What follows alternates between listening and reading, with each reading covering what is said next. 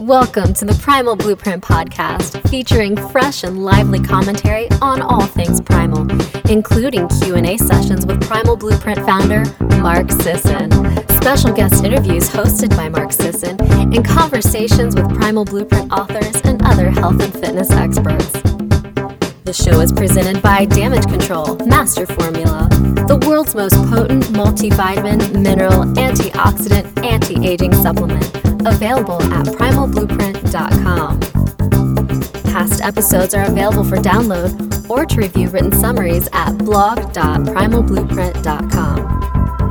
And now, here's your host, Brad Kearns. Welcome, listeners, to the podcast again with our favorite recurring guest, Andrew MacNaughton at his Southern California studios. And Brad Kearns, are, are you a always guest? I think my I'm recorded. The recorded greeting says, "Here's your host, Brad Kearns." So Oh, I can okay. I can, uh, You can refrain. your, you can skip your name. Yeah. it's it's Um, like this is the the uh, endurance hour with Brad Kearns. You don't need to actually say, "Hi, I'm Brad Exactly. Kearns." Right, right. It's it's repetitive. We don't want to do that. We want to move on with the show. The Tonight Um, Show with Jimmy Fallon. Hi, I'm Jimmy Fallon. Thanks. Thanks for noticing.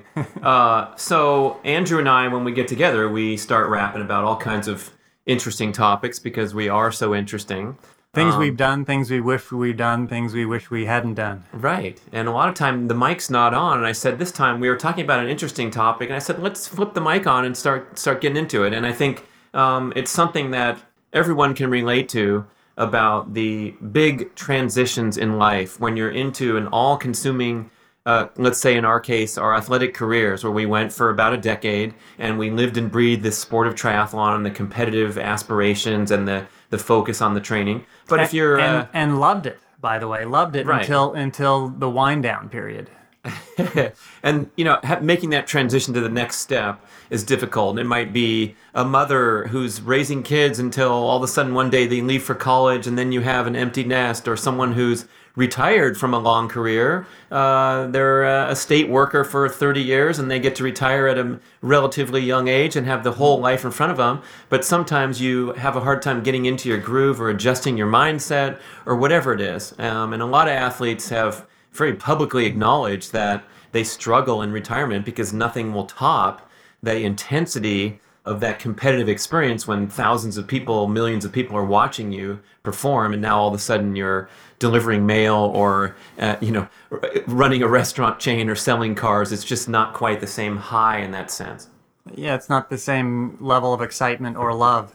Uh, that's the trick is developing that level of love. I know for me, when I quit, um, I missed the excitement of the unknown.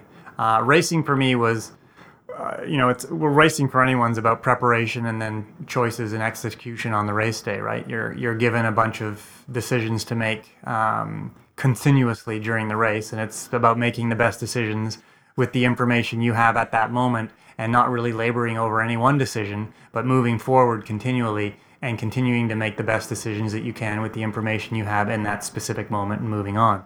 It, I missed that. I really missed that. And so for about six years um, after, well, I guess I, I guess I fiddled around for about 18 months, and then I started a, an improv group um, because with improv I was on stage and nothing's rehearsed, as you know, with improv. This is comedy improvisation, and um, yeah, you just get up on stage and you get some suggestions from the audience, and you have no idea what's going to come out of your mouth or your body, and you just go to. Um, and it was it, it was necessary, and it was a lot of fun, and it was it brought fun and play back into my life, which was uh, sorely missing after the last couple of years of racing, I wasn't doing as well, and so it wasn't it wasn't anywhere near as fun. I was struggling. I was I wasn't waking up excited to do it. I was waking up thinking, "Oh God, today I've got to do this," you know.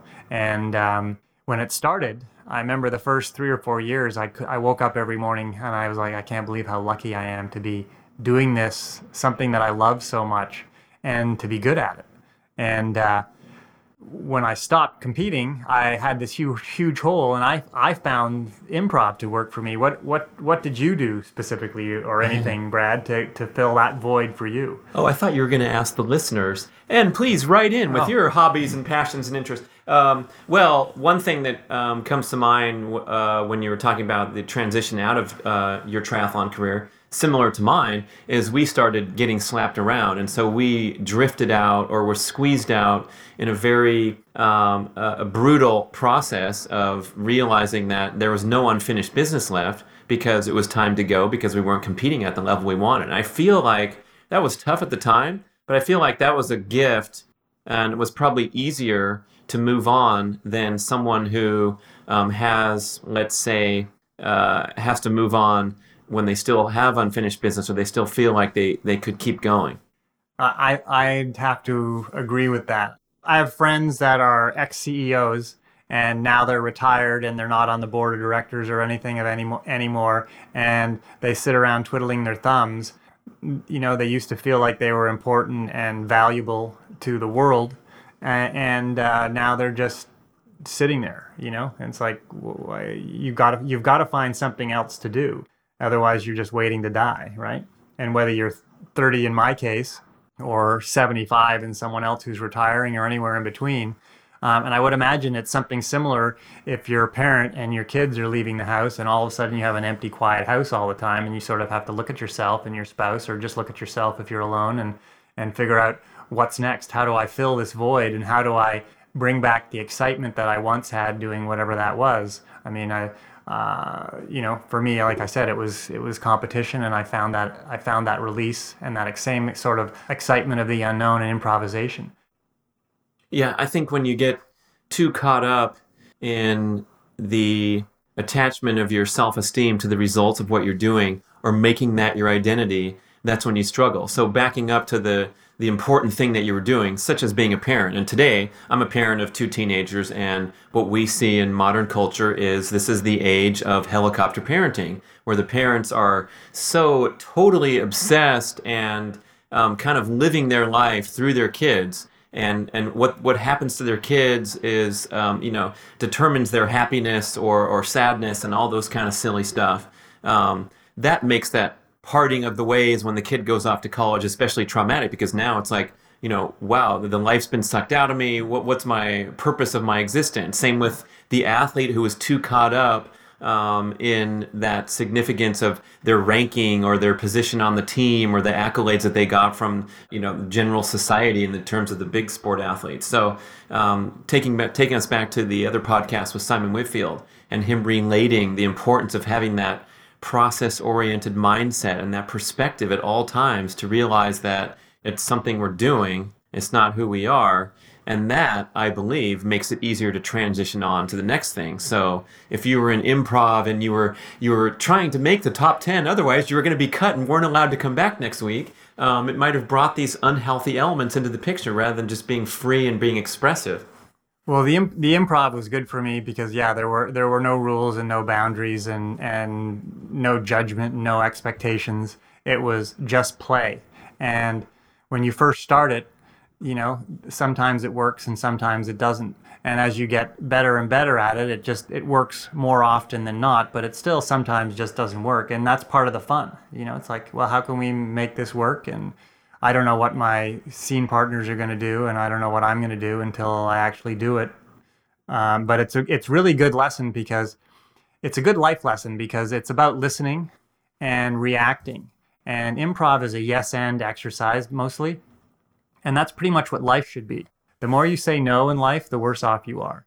You know, now obviously there's, you know, you can say no to a lot of things that you should definitely say no to. But um, in general, life is a is a yes and it's a building. It's it's it's what can i learn from this and and and going forward. And that was one of the wonderful things about the improv is that that really ingrains it into you you know? Um, if somebody state makes a statement in improv that's the fact and you move forward right uh, real life isn't quite so much like that. We have to still distill what everybody says and, and wonder if it is true or not. And if you care enough to do research and find out if it is true, then that's one thing. Or if it's someone trusted source or a friend, then you carry on. If it's about a life experience, then there's no real way to check it. So you just sort of roll with it. Um, but uh, in improv, it was it was just fact. You know, if someone says that I was seven feet two on the stage, then from that point forward in the scene, I was seven feet two, and it was kind of fun. Yeah, so you lighting up talking about your improv, it, it, it occurs to me that you know the secret is you gotta you gotta keep finding new passions and keep that fresh. And I think the struggle comes when we're so immersed, let's say, in that athletic role or the role of the uh, the mother or the parent that's really all the way into it, and then all of a sudden it's severed, and you haven't developed other areas of interest. Um, then you're going to struggle for a while. But really, um, at the tip of our fingertips is so much opportunity to get into a certain subject like never before with all the information and education around. So um, there's always something out there, especially for people who, let's say, are competitive. Like Simon Whitfield was detailing his stand up paddling and his yoga, which are not competitive events. They're not being scored, but uh, they're challenging in that same way that trying to win a gold medal is. The the challenging self is what's important, not necessarily uh, matching up to other people. And when I do coaching, that's one of the things I say. Um, one of my favorite expressions is don't uh, measure yourself with anyone else because that sets you up for disappointment or failure because they're either way too good for you or nowhere near good enough for you. So what's the point? Just focus on your own improvement and keep moving forward.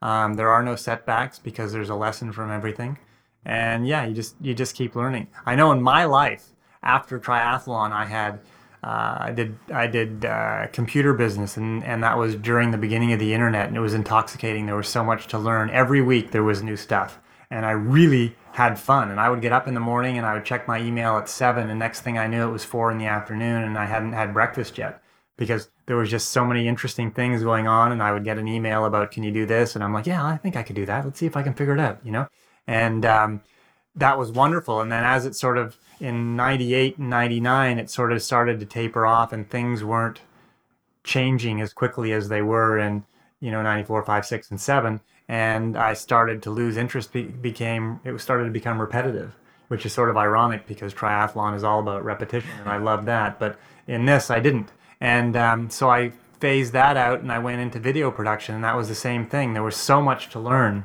about the shoot, about editing, about um, all the things involved the sound the lighting the you know the framing the you know working through the editing getting the colors to match from different cameras and and uh, it was absolutely wonderful again for you know four or five years until um, the learning curve slowed down and all of a sudden it was just sort of more repetition you know, it's like okay, I think that I I think I saved this as a you know as a um, an automated task, so I don't really have to do that much. I can just you know set it up to you know as an automated task and and not really think about it. And then I sort of phased that out again because it was losing interest, and I got pulled back into the the endurance sport world and coaching, and um, so many things had changed, and I had changed so much and there was more to learn again. And um, you know the fitness world became interesting again and i'm having fun uh, teaching and learning and every person presents their own puzzle and and i'm a puzzle person you know i like to i like to solve these puzzles like i said when i was a competitor um, i didn't want any help i wanted to figure out the puzzle myself and uh, um, I had very limited input. I had, you know, I talked to you, to Brad a lot, talked to you a lot about what we did, but not too many other people, you know. And I didn't want to give up anything that I was doing because I always thought that I was good because of my training. I didn't realize that I was good in spite of my training, or maybe, uh, you know, partly because of it. Obviously, it got me in shape, but I think a lot of it was I was just good at those sports, you know.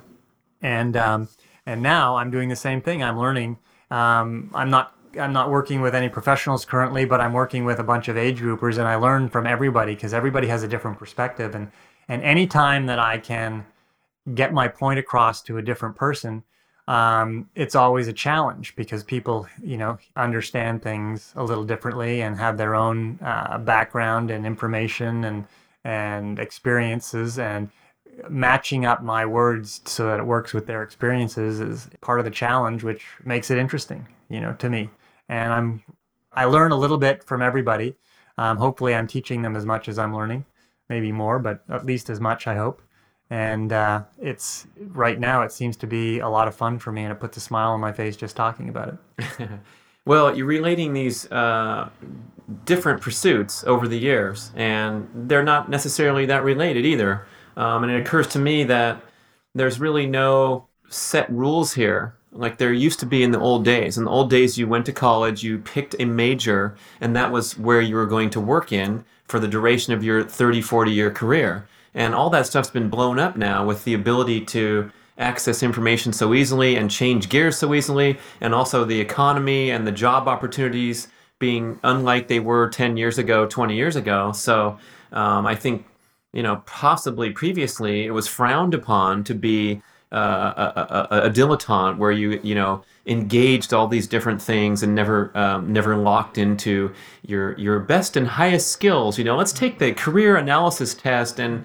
fill in the blanks, and then they'll tell you um, what you should become in life. I remember doing that in high school. What a joke! Yeah, it's uh, it's a different world now than it was for our parents. Um, you know, our parents believed that they would work hard at a job and save up a lot of money and then have a good retirement. And um, you know, Social Security's been spent by a war in the Middle East, and oh, um, really? Was that true? Oh, yeah, I and, think so. And um, right. so you know, counting on anyone other than yourself for your retirement is extremely risky. And uh, and believing that you can work really, really hard for 30, 40, 50 years and then enjoy your life seems ridiculous to us, or at least to me. Um, I want to enjoy my life every day. I don't want to wait 40, 50 years before I enjoy my life. And so I've always done things, I've always been fortunate enough to do things that I really loved to do at the time. And when I when the love faded, I just sort of evolved into what was next. And there was never really any thought or planning. It, this is just what was next, and it, it just sort of happened. Um, same thing where I am now. It's it's. I was back in California. I was living in New Mexico at the time, and I was back in California for a wedding. And I bumped into someone who was starting up a triathlon team, and they needed a, a coach. And um, was like, yeah, okay, that sounds like fun. I'll do that for a bit, you know. And uh, here I am, five years later, um, still doing it. So yeah, it's and still enjoying it. And a byproduct is is at 53, I'm in uh, ridiculously good shape for most 53 year olds. You know, um, obviously in my 20s I was in better shape, but um, in my 40s I was in worse shape. So you know.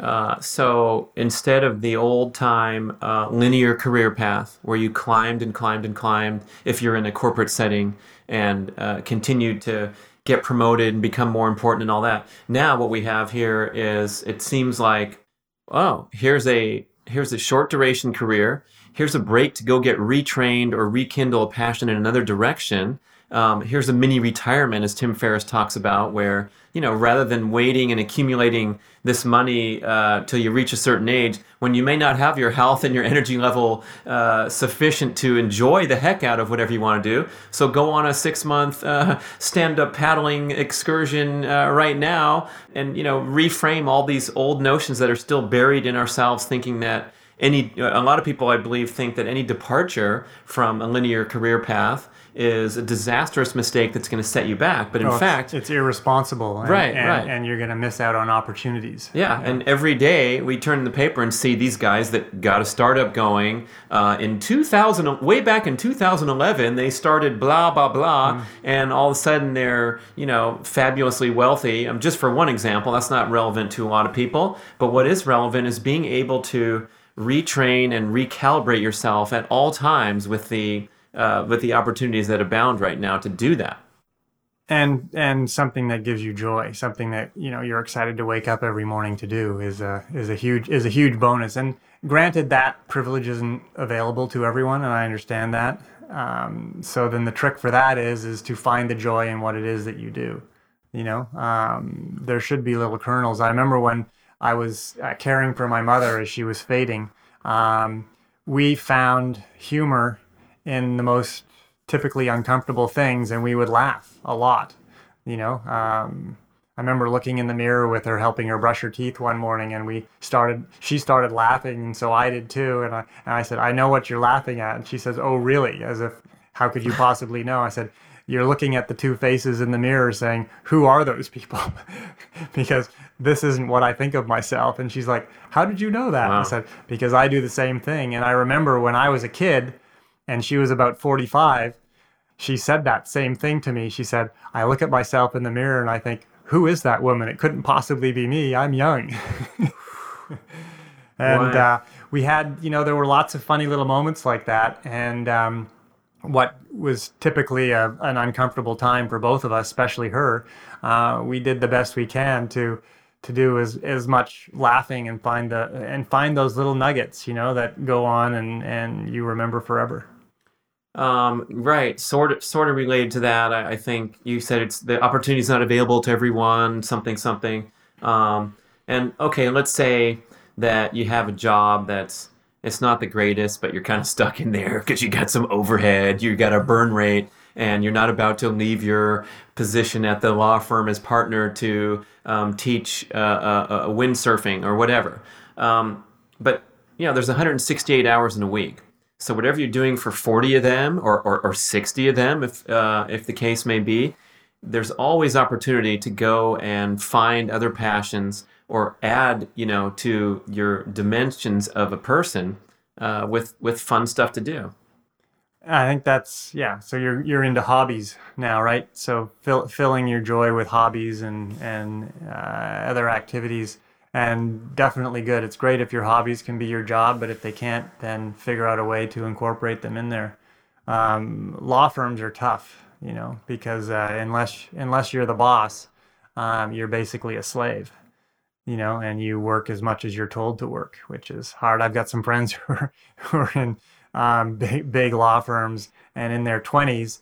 I mean, they worked an insane amount you know, um, I joke that work is actually force time distance, so I did a lot more work than they've ever done in their lives. But um, they know that that's not really true. a lot more physical work, right? Yeah.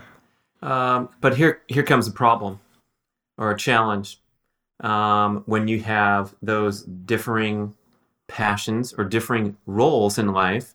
How to balance those and to be effective and what I'm talking about is let's say you have a great career going, you love it, you're fulfilled, you're this or that, but your health sucks because you work a lot, you commute a lot, you sacrifice uh, the pursuit of fitness goals, let's say. Maybe you're a little bit disconnected from family life because of the pressures of your career. Or we could spin it on a 10 and say, okay, maybe you're a 50 year old dude like us and you have a six pack and you're a killer surfer, but your kids hate you and you don't have a job right now and you're uh, just hitting the waves every day and um, you know there's a lot of envy and um, you know sort of uh, you know ruminating that boy i wish i could have it all. And then you see some people that seemingly do but a lot of times they actually don't. And um, it seems like a big juggling act to try to get all those plates spinning um, you know in an effective manner in life.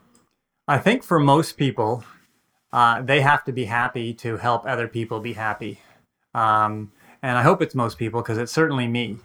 Um, when I'm not happy, I, I'm I'm really not interested in in helping other people so much with their happiness or their lives or their goals. Uh, but when I sleep enough and I feel you know energized and stuff, then I'm I'm really quite excited to help in any way I can. You know, and I think that's there's obviously some people like the surfer who you were describing. He was quite happy, but not interested in his kids or family.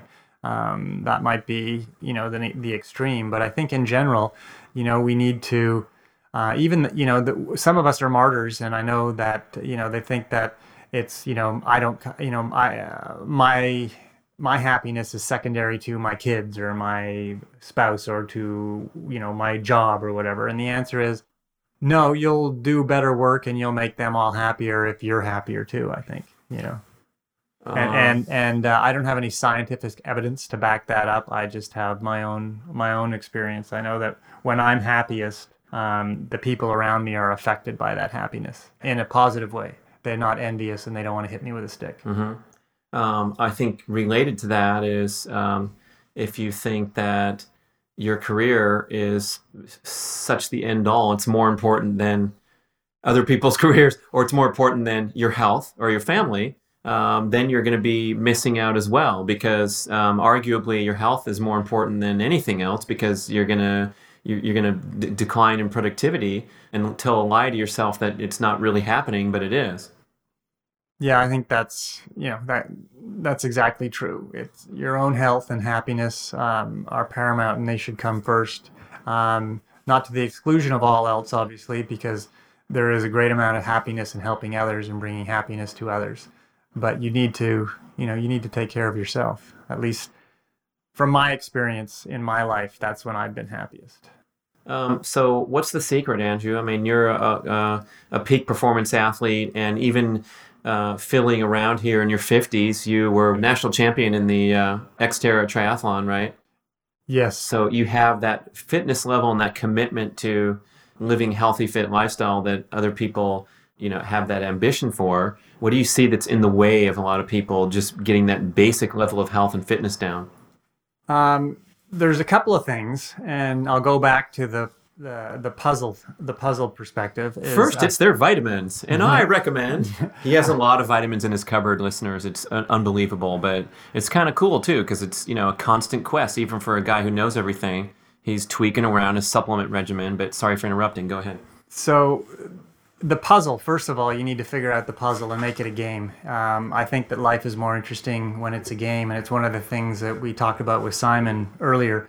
That yeah, the, the game aspect that's what makes life fun, you know. And and and a game doesn't don't get that confused with making fun of other people or or stepping on other people as part of the game. No, no, it's just about the game within within you, making it fun for you, right? Uh, I'm not in a in a competitive world anymore. Uh, when I go to these races, and it's very infrequently, it's not about beating someone or not beating someone because I'm 50. So if if if I win, it's not because I'm great. It's because no one good showed up. Um, I did a race in Malibu, and I came second, and I was uh, hour and 21 minutes, and I was being celebrated for that. And I said, I did the race in 88, and I went 111. So it's really hard to be that excited about 121, but I appreciate, you know, but it's there's basically an asterisk. You're pretty good for someone your age, as opposed to you know 25 years ago when I was just actually pretty good. And uh, it, it's it's different, it, but for now, it's for me, it's the puzzle. And, and like Brad says, yeah, I've tried a lot of different supplements, and when I read more and try and and I feel like I have, there's a chance that I can benefit from taking something, or let's say I read something about methylation, and I'm wondering if maybe I don't do that well or I do do that well. So I uh, I I test and I try out and see what it is, and and if I find that I've noticed a difference, then I carry on, and if I find that I notice no difference, then I then I stop. And Brad, as he said earlier, noticed a cupboard full of stuff. Um, I throw them out when they're expired, but some of the things that I've tried before uh, didn't work, so those bottles are mostly full. and that's okay.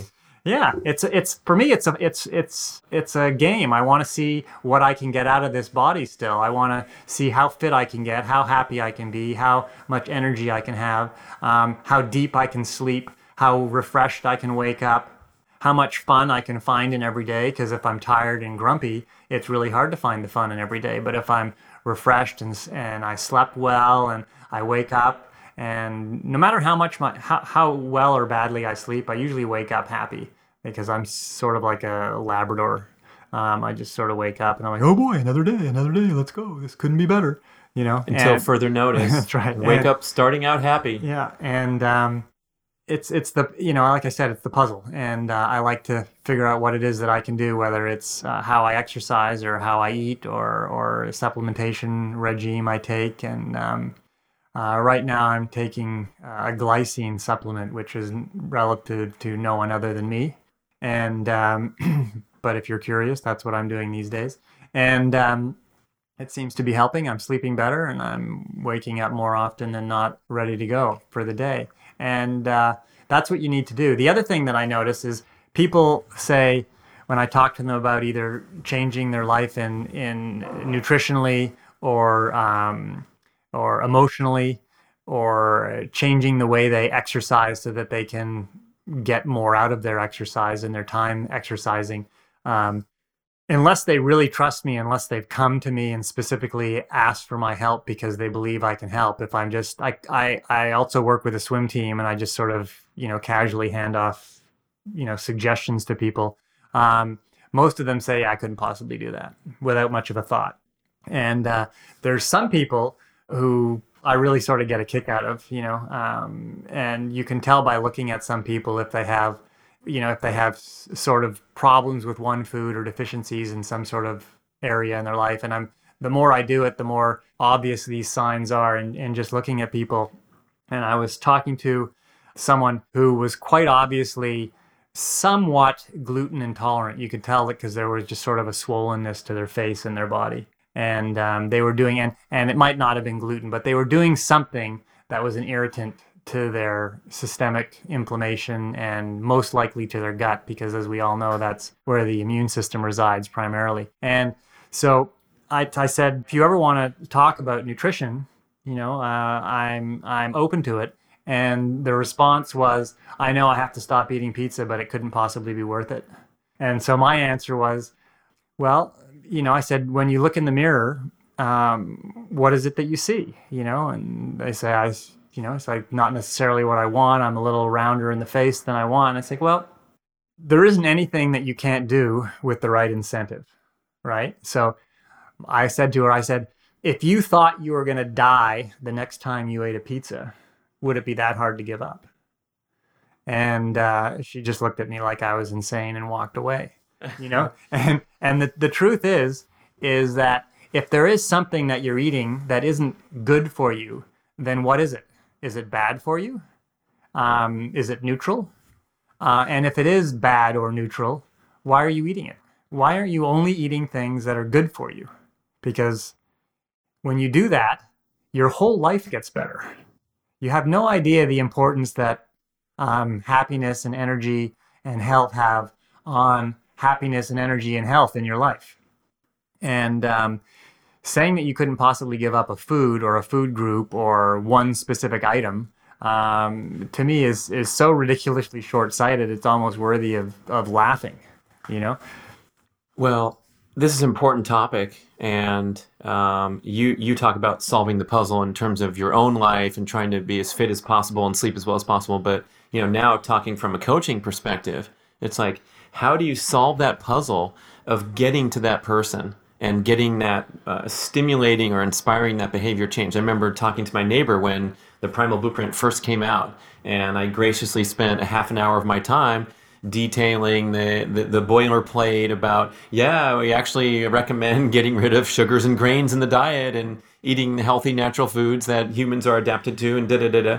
And, you know, it was a nice, productive conversation. I felt like I was getting somewhere. And at the end, um, the response was, well, yeah, uh, I just can't live without my bread, so I guess not and I just felt so drained after wasting 30 minutes. Not really, but you know, if I had a goal that I wanted to motivate and inspire people, which is sort of why we're working so hard doing this primal stuff and, and everything else we do as coaches and getting involved with athletes, you know, what's the secret? How does that person uh, embrace it? And um, Mark's been asked this question many times at, at talks, and he says, well, you know, he doesn't even bother trying until that person presents themselves as ready to receive. And there's a lot of power in that statement too. Mm-hmm. Um, but if we put that aside for a moment, okay, if there's a knock on your door and someone says, okay, Andrew, I'm ready to change my life. Hey, that's gravy right there. Mm-hmm. But what about all the nuances in between that where you might have a positive, have a chance to make an impact, but what's the secret? What's the puzzle piece?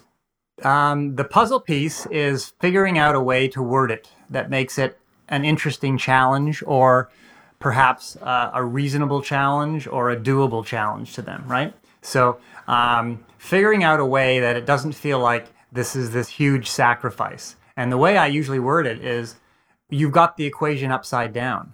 The sacrifice isn't not eating pizza. The sacrifice is eating pizza. You see, that's what you have to that's that's Whoa. that's the you're looking at it the wrong way you think, well, I like that taste for the three seconds that it's in my mouth because looking at you, I can tell you barely chew. You just swallow it. Um, sorry, that was rude. Um, and, and, I the said, hard truth, Simon. Let me go back in my notes. the, the, hard, hard truths are the ones where you experience the most personal growth. So I say, yeah, the equation's upside down. You're sacrificing now. You're sacrificing uh, longevity, happiness, uh, energy, laughter, all these things that you know everybody says that they want. Um, but they think that you know having two desserts is more important than all those things when it comes down to it. And the answer is no. You're making a huge sacrifice. One of my friends is a doctor, and uh, he's really, really smart. And his brother is a, a mechanical engineer or chemical engineer, anyway, another really, really smart guy. And the brother of my friend is very round. And um, we were having this conversation about five years ago about food and it's important. And he thought that the conversation was ridiculous. He says, all this stuff that's going about on about food is just a fad. And I said, I said, um, I've known you for almost 25 years now. And I know that you don't even know what it feels like to feel good. So how could you say that? And he sort of looked at me. And I said, So how often do you have headaches? And he's like, I never have headaches. And his wife says, You have headaches every day. And I said, How often do you not sleep through the night? And he goes, I sleep like a baby. And she goes, You toss and turn all night and get up and go to the bathroom like six times. And I, it seemed like every question I asked him, he thought that he was fine. But his wife, as typical with a wife, they'll tell you the truth. Um, and uh, and I said, so I can understand why you don't think it makes a difference because you don't know what it feels like.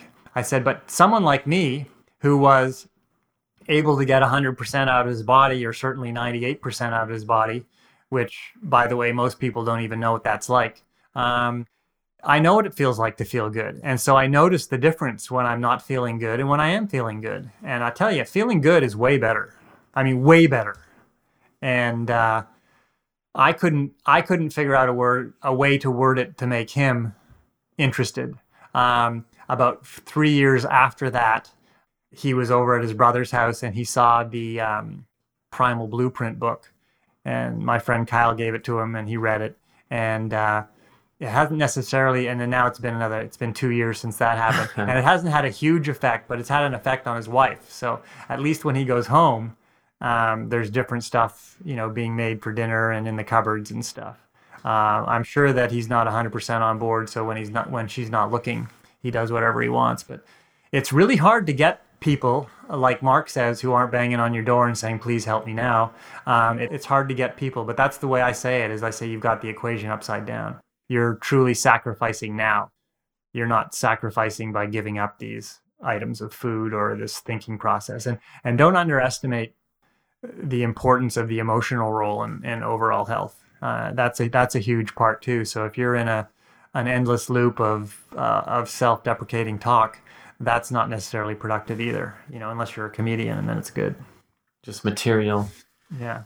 I, I like that idea of framing everything uh, in terms of, well, it's it's instant gratification world, and we're very conditioned and expective of you know we want our Amazon Prime delivery the next day, and we want everything now, um, and you have a lot of decisions to make, and if you frame it in that term of what's the sacrifice here, I like to uh, put this on my um, digital entertainment uh, queue. I have all these cool things I want to watch, a list of links that people sent me, or shows that I heard were good, or a movie. And every night I can sit down and look at that uh, piece of paper and decide to go to bed or to indulge in something that's going to be nicely entertaining and a nice balance from a, a stressful day of uh, contributing to the economy in your in your way that you do and working hard. Um, but every time there's a trade-off. And boy, I mean, sleep, I prioritize that as number one. So I have a really long list of things I'm supposed to watch and I haven't watched yet. And that's okay. And maybe someday, you know, I can take a week and get through my whole list. But I think we we make that upside down sacrifice all the time. We sacrifice our sleep thinking that we deserve to enjoy this wonderful um, video presentation when in fact we deserve even more to have a good night's sleep and all the all that what leads to the next day. So look look at this equation. Um, there was a movie called Super Size Me uh, a dozen years ago or ten years ago or whatever, um, and he ate crap for thirty days. And after he 10, ate only at McDonald's. In case yeah. you haven't heard the Oh, yeah. movie, I've been living under a rock. But Yeah. um, so yeah. he he ate only at McDonald's, and every time he went to order, if they said, "Can I supersize that?" he had to say yes. okay, that th- those are the rules for the documentary. Anyway, after ten days, he had what's called fatty liver, uh, which basically is what you get if you're an alcoholic for forty years. And my point isn't so much this part. This is my point: is for thirty days he did that. Um, halfway through it, his doctors thought he was going to die if he kept it up when in fact they thought it was ridiculous. How could he possibly get sick if eating McDonald's for 30 days at the beginning of it? Halfway through, they say, You're going to die if you don't stop this documentary. Uh, but here's here's the point that I'm trying to get to, uh, in case you're wondering where I'm going with this. Is for one month he did that, and his uh, hormones and his vitamin levels and his blood tests weren't back to normal for 18 months. So those are the returns for instant gratification to getting you know getting your levels back. Figure it's about 18 times because uh, he's your I think you know I don't know him that well, but let's say he's an average chap. So um, if you're relatively healthy and you completely fall apart for a month, figure it'll be 18 months before you get it out of your system, before your body heals. So that's a long process. And that's incentive not to really do something that ridiculous. you know, at least it is for me. Um, because your body, yes, it will heal if you get out of the way, because that's how it's designed. That's how we've evolved. That's how we survived, right?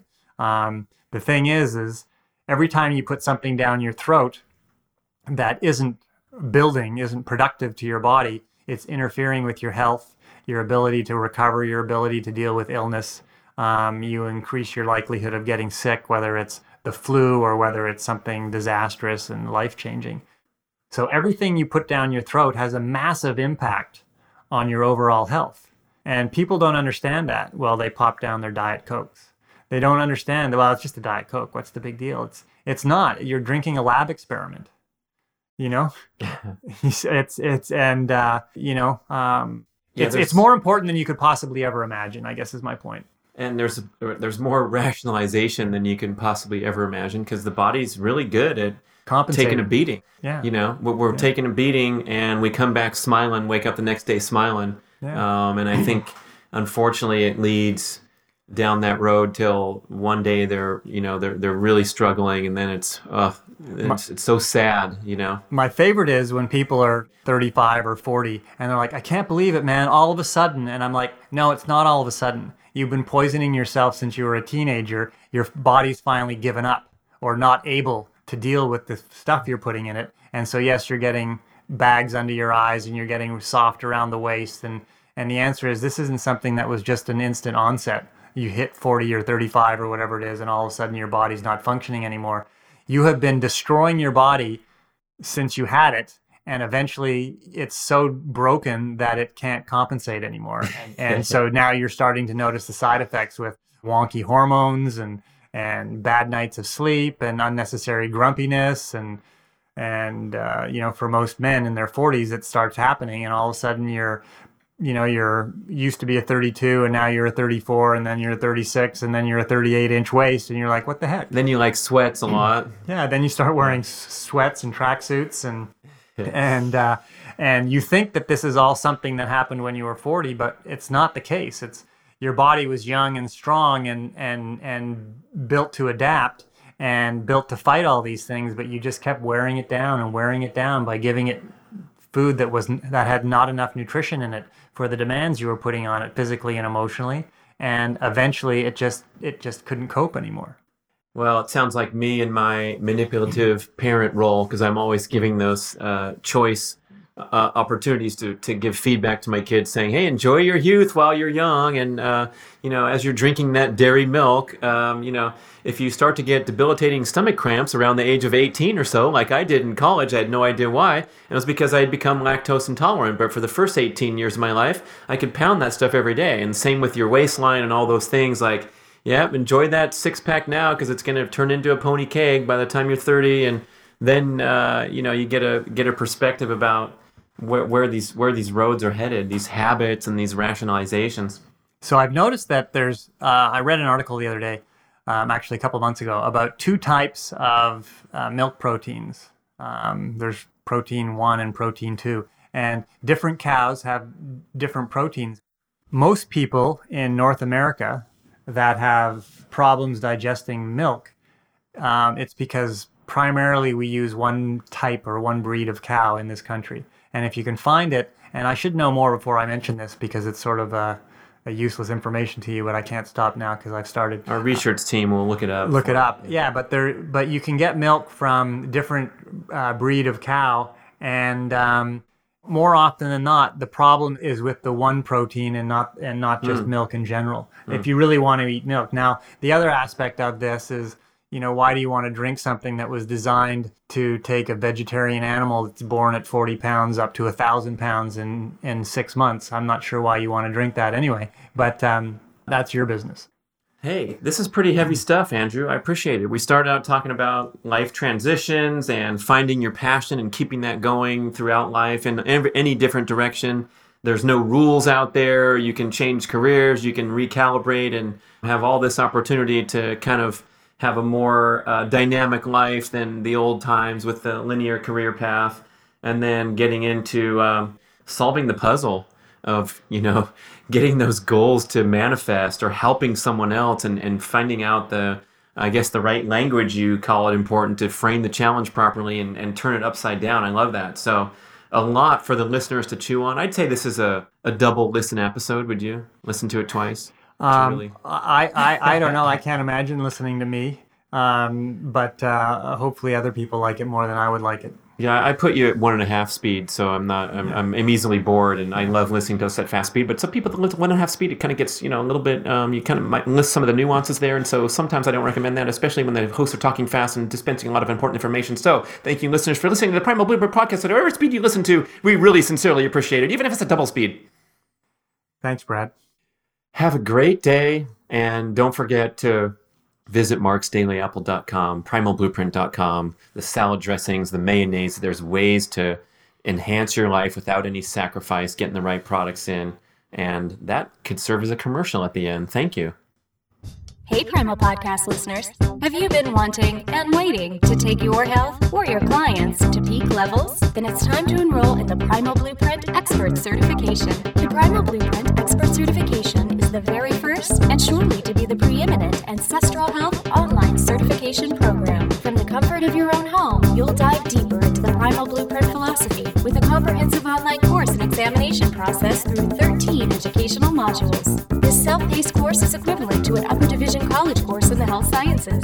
You'll develop the expertise in primal eating, exercise, and lifestyle practices to help you and your clients achieve breakthroughs. This certification program also gives you access to over $400 of multimedia educational materials, ebooks, digital books, and video instruction from Primal Blueprint author Mark Sisson. Graduates are listed online in our certified expert directory to enhance their credibility in the evolutionary health world. Register for the certification program today at primalblueprint.com and gain immediate access to the course materials and educational library.